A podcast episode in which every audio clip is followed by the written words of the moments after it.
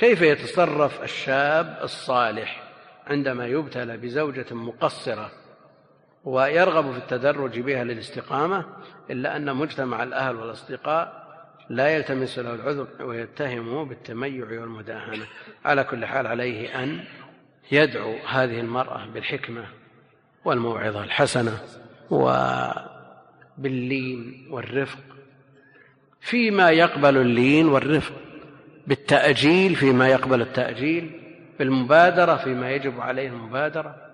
على كل حال عليه أن يتعامل معها بأسلوب يحقق المصلحة ولا يترتب عليه مفسدة.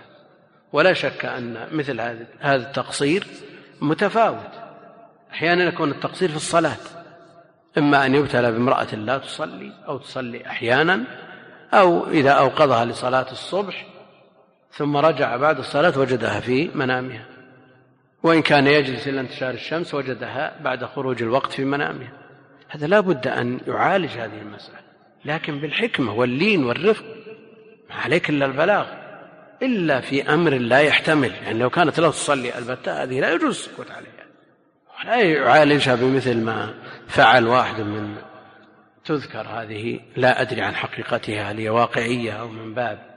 التمثيل والتنظير قال أنه أوقظ زوجته لصلاة الصبح فلما جاء إذا هي بفراشها أوقظها بقوة وعنف بالفعل يعني أوقفها بيده ثم توعدها إن تكرر منها ذلك.